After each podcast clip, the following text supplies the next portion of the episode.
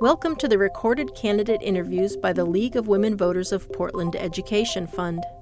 All the candidates running for this position in the midterm election were invited to participate. We asked the candidates for the same office the same questions and include as many of the questions as time allows.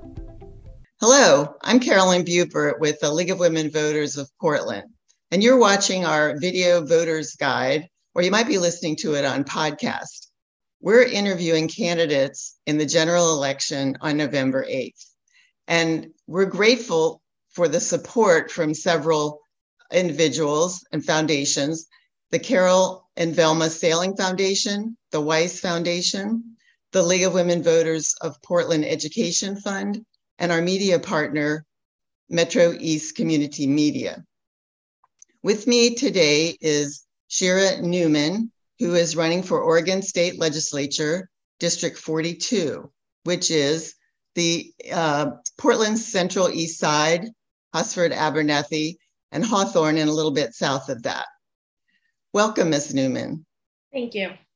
Please tell us a little about yourself and why you're running for this office.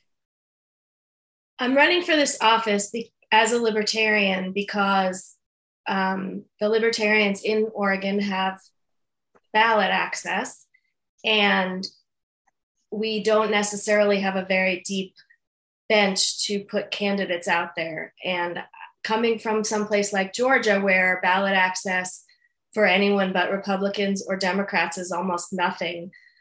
Um, I felt it was important for someone to be on the ballot, and I'm someone, so now I'm on the ballot. I have run before for other uh, offices, a lot of times for uh, information for voters.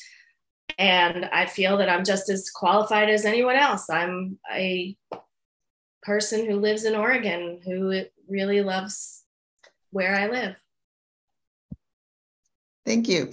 Do you support or oppose the gun safety measure, which is Measure 114, on the November ballot? And then please explain your answer. I do not support that ballot measure. Uh, I think that it is too broad, first of all, to be something we should be supporting. Second of all, I don't think that we at this point need to be creating more laws to be enforced. And this is putting a lot of pressure on the top people in the law enforcement environment to be the people who are the gatekeepers of who is allowed and who is not allowed to have a gun. It really says the sheriff is the person who would be approving or not approving for someone to have a gun. And I don't think that that is appropriate. We shouldn't be gatekeeping for something like our Second Amendment rights. We shouldn't be gatekeeping using gun control as a good old boys network, which it seems like it could become with this type of legislation. Gun control in in our history is basically to keep guns out of minority hands, and this could definitely do that. Thank you. What steps, if any, should the legislature take in addressing the climate emergency and its impact on Oregonians? Uh, this is a tough question for me. I really think that less government is usually better. And I haven't seen anything from any state government or the federal government really that is really helpful in this situation. In fact, California is banning gas vehicles just as they can't supply electricity to their people. So I don't think that government intervention is really very helpful in in that venue. I am we don't have the electrical infrastructure to support going all electrical. Number 1, number 2, electric isn't carbon neutral. It isn't not it isn't clean energy and and us thinking that it is and just going towards electric for no reason and i have been saying this for 10 years so not just because i work for the gas company um, we just don't have the infrastructure and it doesn't really matter natural gas is certainly cleaner nuclear is the cleanest but nobody wants to put a nuclear plant and I haven't seen anything from state governments to see, to show us that there is any ability to understand what is really happening with our infrastructure and how it works and why electricity might be better. The electrical companies are loving that everyone wants to go electric, but it's not really a very good option. Thank you. What more could Oregon do to help people move into safe and stable housing? Again, similar to the last answer, I don't think that Oregon has been doing anything.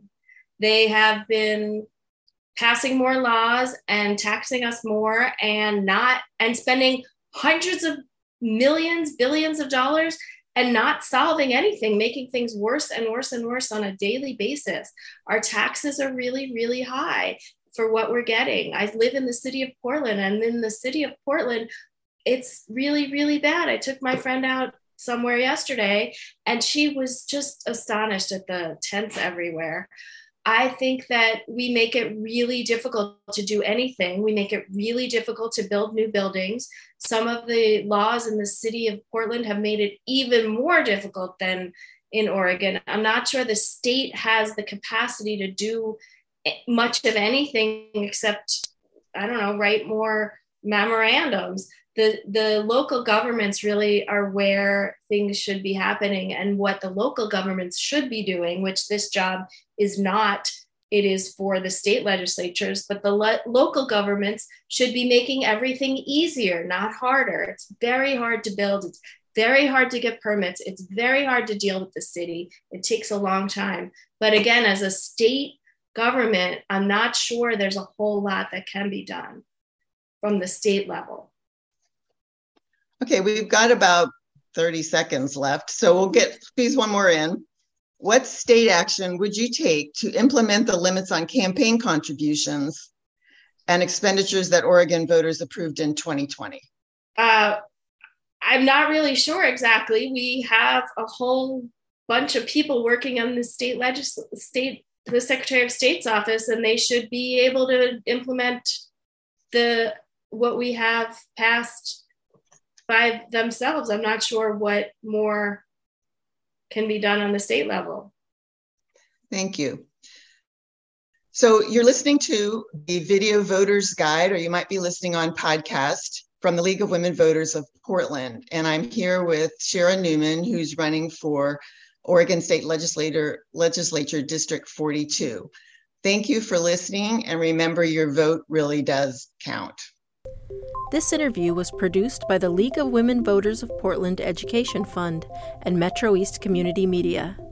Funding was provided by the Carolyn Velma Saling Foundation, the Weiss Foundation, the Sarah Fruing Fund, Vernier Science Education, and members of the League of Women Voters of Portland. For more information on the midterm election and this race, visit our websites vote411.org and lwvpdx.org. Thank you for listening and for voting. Copyright 2022 by the League of Women Voters of Portland Education Fund. Licensed by Creative Commons.